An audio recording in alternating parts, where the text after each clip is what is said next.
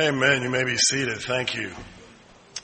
I tell you, we are such a blessed church. I know you know that, but to have the choir and the music program and and Mark and Bobby to play the violins, like that's amazing, isn't it? Aren't they gifted? I tell you. I recall hearing Mark when I was at Florida Southern in concerts, and we get to experience him in worship at 8:15 on Sunday morning. We are blessed indeed. You may have noticed that I sound a little different today. Uh, one of the, the gifts that the school system often brings home is a bunch of sickness uh, from Paul, from our kids. They're like petri dishes, right? And so brought, Paul brought home uh, an interesting bug for me, and so uh, I'm seeking to get over that. But they say 80% of success is showing up. So I'm counting on the Holy Spirit and myself to provide the other 20. Amen? All right. Would remind you, of course, in your bulletin is a devotional guide, and uh, it's provided for you each and every week based upon the message. It's a, a, way that you can continue to live with the message on your own or with a small group, and we invite you to take advantage of that. Also, we're doing something new with this Why series, and that is uh, we will be doing Facebook Live on Thursdays at 7 p.m., where I'll be answering some of your questions online live. And of course, that will be recorded and you can watch that later. So it's just a, a way to continue the theme of this series as we ask questions and, and seek God and, and seek clarity and seek truth. So we encourage you to take advantage of that. Uh, let us be in an attitude of prayer together. Eternal God, we do thank you for the gift of another Sunday. Oh, how blessed we are as a church to be able to be provided with such gifted music and a fellowship, people who care about us, and most of all, Lord, a place we can experience you and the power of your spirit and corporate worship. We are blessed indeed. And so for that, Lord, we give you thanks. And now, Lord, you have given to me the amazing privilege and responsibility of preaching your word to these my friends and your servants, Lord, a task I always need your strength in order to do. So, Lord, speak to me and through me in such a way that all of us do receive a word from you that will make a difference to our lives. It's in Christ's name we pray. Amen. Well, as I mentioned last week, I began a new message series for us entitled Why? And the seed of this series was based upon a question that I posed on Facebook some time ago. And that question was, what question would you like a sermon to answer? And after just a day or two, I received over a hundred responses. Now, last week we tackled the first question, a big one, and that is, why does God allow suffering? Why did God allow that to happen? And the answer was, everything that happens to us is not God's will, but God has a will, and everything that happens to us. And that will is to turn our trouble into triumph. And if you didn't hear that message, and if you struggle with that question, I encourage you to uh, take the transcript of it, which is provided in the narthex, or uh, watch the video online. I believe it'll it'll help you if you struggle with that question of suffering. But today we're going to tackle what was the most popular question I received on Facebook when I made that post, and that is, why do my prayers go unanswered? Now it was in different forms, you know. Can prayer change God's mind? Do I pray to God or do I pray to Jesus? How do I really know my prayers have been answered? How do I know that it's God's voice and not my voice? Great questions. And I imagine many of you have those same questions today. And I imagine there's some of you here in worship, well, you've come to get a prayer answered. Now, if you grew up in church, any in your life, you know that prayer is important. You've been taught to pray. If you need guidance, pray to God. If you need something, pray to God. If you need help, pray to God. If you need strength, pray to God. But maybe you struggle today because you're not getting the results you want. You're not getting your prayers answered, or so you think, and you're really frustrated because you come across people who seem like they're talking with God as they eat their cornflakes every morning at the breakfast table, and you feel like God is not listening. Or you come across those particular Christians who come up to you with a big smile and say, guess what happened to me today? I prayed and prayed for God to provide a parking space for me at Publix. And he did. And there it was, right at the entrance. And you're rolling your eyes thinking, I've been praying about something serious to God. And along comes this person. I understand the frustration. I really do. I've prayed for marriages to be restored and they weren't. I've prayed for people to be healed and they, they died. I've prayed for doors of ministry to be open and they've been slammed in my face. I mean, sometimes, I don't know if you can relate to this, I feel like my prayers are rubber balls bouncing against the doors of heaven. And maybe you can relate. Maybe you've prayed for a promotion and you didn't get it. Maybe you prayed for a job and you didn't get it. Maybe you prayed for your marriage to be restored and it wasn't. In fact, it was very ugly. Maybe you've prayed and prayed for something and the result hasn't happened. It can be extremely frustrating, I know. And maybe you've come to worship today and you're thinking, am I doing something wrong? Is God even listening to me? Do I need to, to get on my knees? Is that what I need to do? Do I need to, to sing the right song or say the right prayer, have the right phrasing? Am I missing something here? Now, before I go any further, I want to say this to you that there are times when God wants to answer our prayers, but rebellion prevents it from happening. Like, if you've prayed for your marriage to be restored and you and your spouse keep cheating, don't blame God. If you've prayed for a relative to be healed from a lung disease and that relative keeps smoking like a chimney, don't blame God. God never goes against free will, no matter how fervent and desperate our prayers are. And sometimes God has answered our prayers and we're just too stubborn to see it. Kind of like that old story about the man that was, had experienced a flood and he was on the roof of his house and the water was rising and he was crying out desperately to God to save him. Well, along came a, a, a boat and a canoe and a jet ski and those three things came and each one he said to them, no, no, no, don't worry. God is going to save me. Don't you worry. Well, the guy died. He went to heaven. He said, God, why didn't you save me? And God said, I provided a boat, a jet ski, and a canoe. What's your problem? Don't blame me. Sometimes God does answer prayer. He does. But sometimes we're just too stubborn to see it, you know? You know, if you prayed for God to get in shape and you don't use that free gym membership, don't blame God if you can't lose weight. Right? And if you have times in your life where you have an ear infection and you're praying to God to heal it, well, if you don't take the antibiotics and it keeps on hurting, don't blame God for that. Answered prayers aren't always esoteric and mystical in nature. Sometimes God answers prayer in very practical, common sense ways and we just don't see it. But those disclaimers aside this morning, there are times when we get very frustrated. There are those times when we pray and we don't get an answer, or so it seems. And we've been praying and praying and praying and we wonder, is God listening? And this gives more Christians, more people I know, more problems than you can imagine. And part of that is some of the things we read in scripture. For instance, we read the Gospel of Mark where Jesus says this. If anyone says to this mountain, be lifted from your place and hurled into the sea, and has no inward doubts, but believes what he says will come to pass, it will be done for him. I tell you, whenever you ask in prayer, believe that you have received it and it will be yours. How many have ever heard that?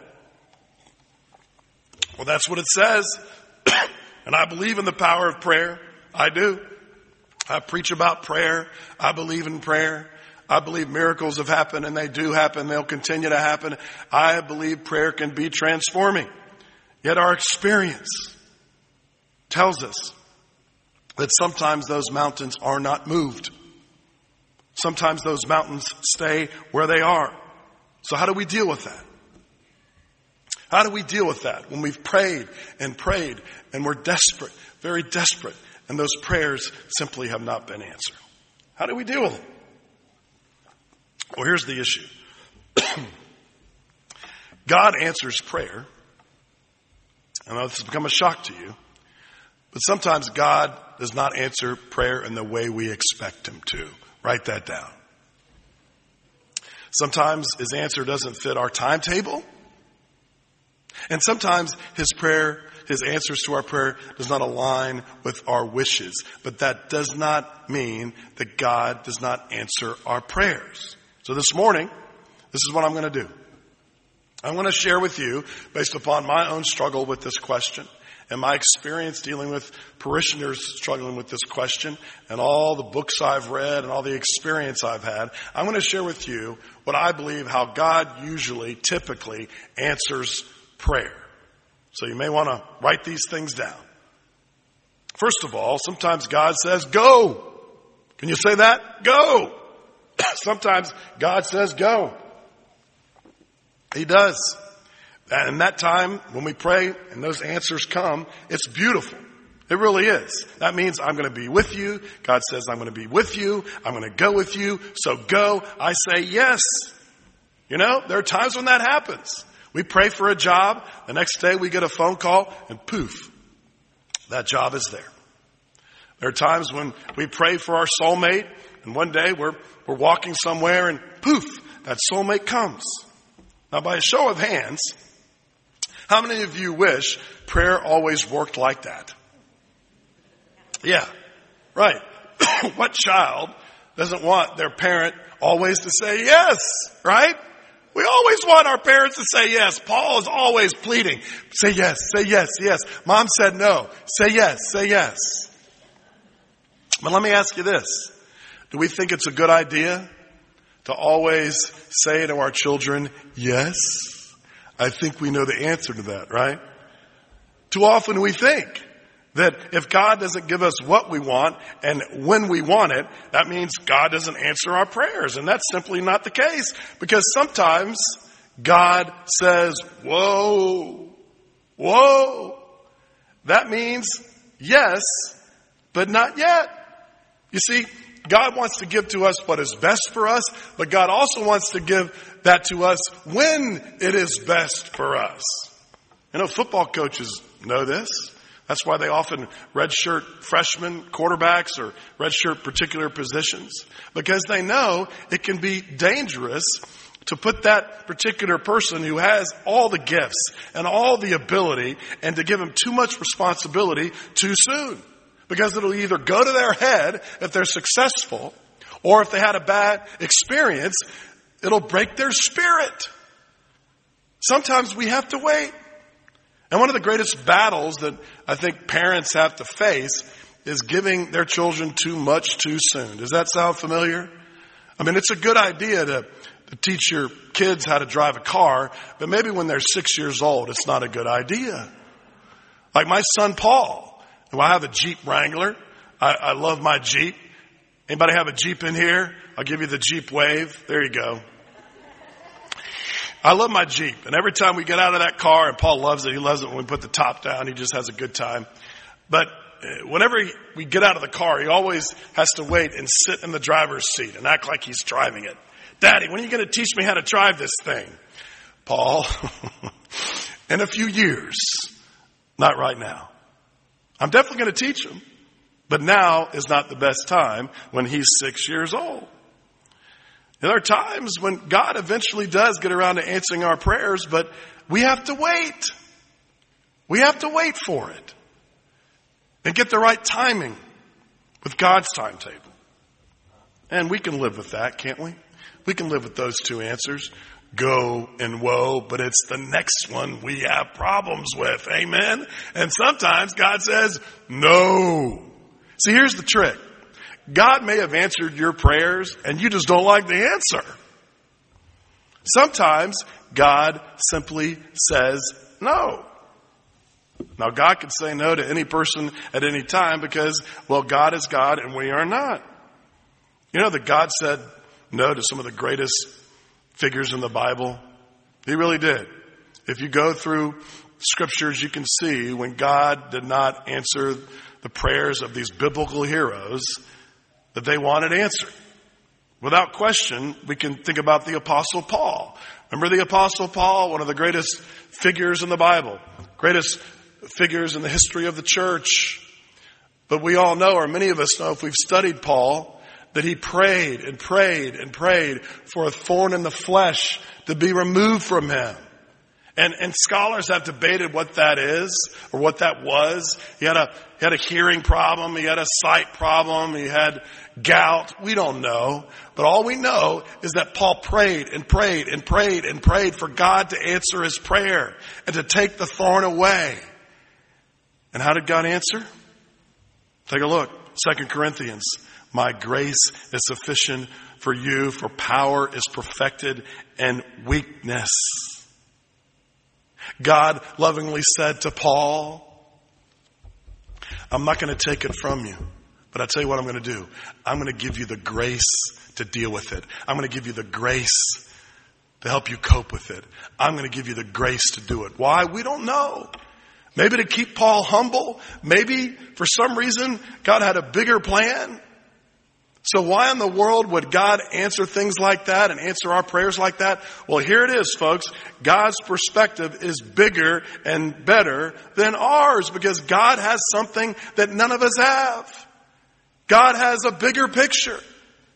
God has a better picture. That's why the prophet Isaiah says this in Isaiah 55. This plan of mine is not what you would work out. Neither are my thoughts the same as yours, for my ways are higher than yours. And hear me, so often we don't see what God sees. You see, God sees the consequences of saying yes to our prayers. Here's what we need to realize, and we often don't think of prayer this way. Prayer has a ripple effect, a chain reaction, a change reaction. I mean, when I pray for something, I don't know how it's going to affect my life 10 years from now. And when I pray for something, I don't know how it's going to affect my family down the road. And when I pray for something, I, I, have no idea how it's going to affect the church or the people around me. You see, that's what God sees. That's what God sees. And sometimes, because God can see those things, sometimes God has to say no. Because we don't see it. For example, take the Apostle Paul again. Some of you biblical scholars know that Paul, he desperately wanted to go to Spain. He wanted to go to Spain to spread the gospel in Spain. And God said, no, you're going to Rome. And Paul went to Rome. And what happened when he went to Rome? He was arrested, put in prison, and in chains. And you may wonder, why would God set Paul up to fail? Do you remember what happened? It was in prison that Paul wrote most of the New Testament in prison. So if Paul had gone to Spain, we may not have the New Testament. God sees things that we don't see. God knows things that we don't know. So here's the truth I believe. When it comes to our prayers to God and our wishes to God, there are two criteria God looks at, I believe. These two questions. What is for our good and what is for God's glory? No matter how eloquent, profound, desperate, urgent our prayers are, if our prayers don't match those two things, God's going to say no. You know, in Hebrews chapter 11, very interesting chapter. It's the Hall of Faith. Some of you know that chapter in scripture where it talks about all the heroes of faith. By faith, someone did this.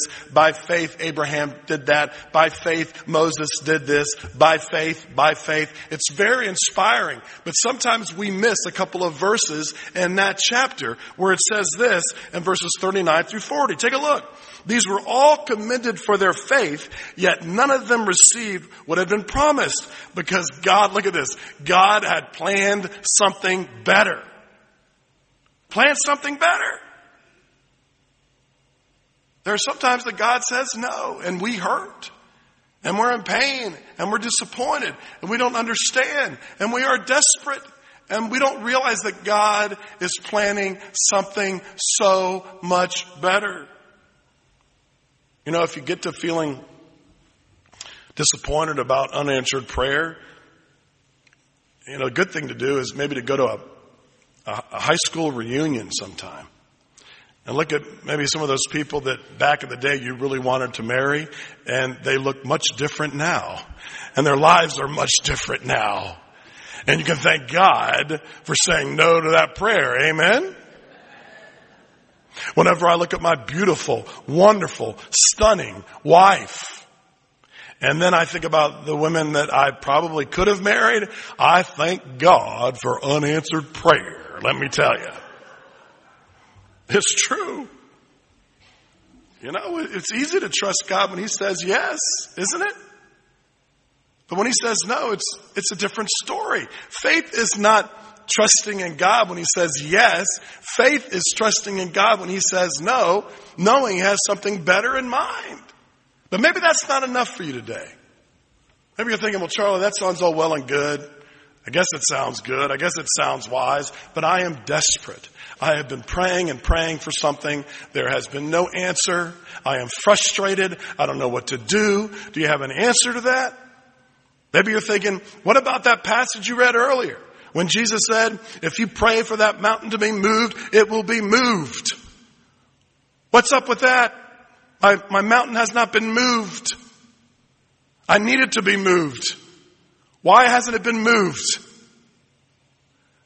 Well, let's go back to that. In first century Jewish culture, moving mountains was a figure of speech. That didn't mean that, well, we get whatever we want or a literal mountain is moved. It was a figure of speech that meant removing difficulty. So I believe that when Jesus said that, he didn't mean you'll, you'll just get whatever you ask for. I believe Jesus was saying, let me tell you, when you pray to me, I will give you the strength and guidance and power you need to get through your challenge, to get through your difficulty. There's an old saying. When a door is closed, a window is often opened. I believe that. It sounds cliche and it sounds cheesy, but I believe that God provides that. When a door is shut sometimes, God often opens another door. But here's the problem I've seen. So often we get stuck in our prayer life and our spiritual life because we keep looking and staring at the door that's been shut. Instead of asking God, lead me to the door that you have opened. And I understand I've been there. You know, half the time our prayer life is just looking at the door that's shut. Why is it shut? Why is not, has this not been answered? Why is it closed? And sometimes we need to change the way we pray and say, Lord, guide me to a different way to see this. Guide me to the way you see this. Guide me to that door that's been open. Lead me to it. Guide me to it. But in order for that to happen, and this might be the most important thing I say this morning, in order for that to happen, we have to see prayer more than just giving our order to God. So often we think that's what prayer is. It's not. Prayer is not bending God's will to our will. Prayer is bending our will to God's will. Prayer doesn't change God, it changes us. In prayer, we don't get what we want from God. We come to a place where we get what we need from God. You see the difference? Prayer is intimate communication with God. I recall being on vacation when I was a teenager with my parents.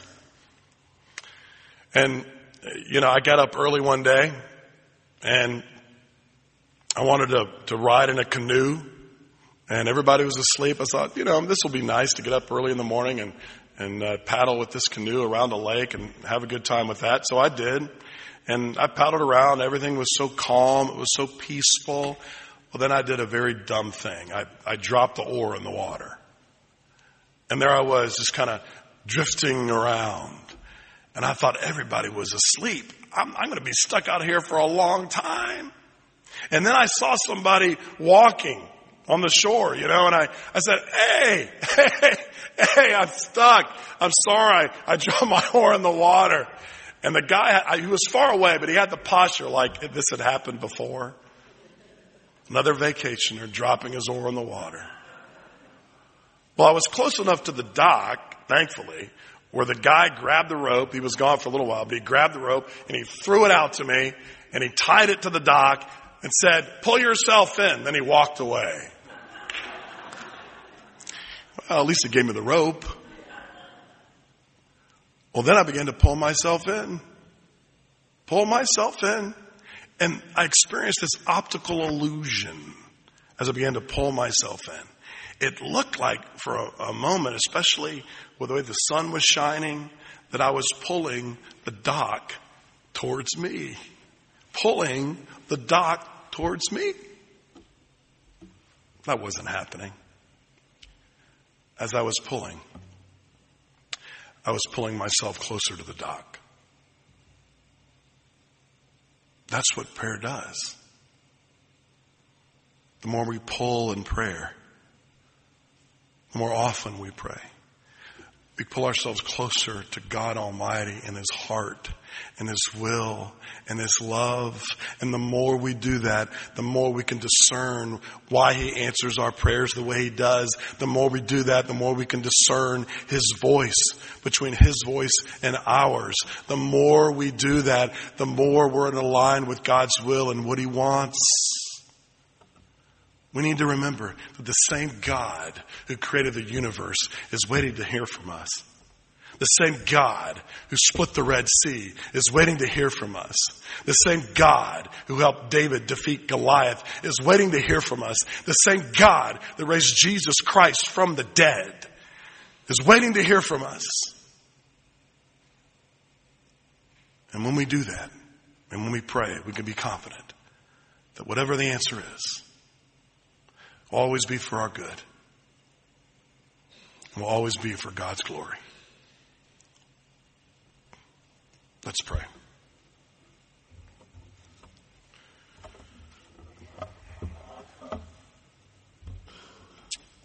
Eternal God, we we come to you in prayer. Some of us frustrated.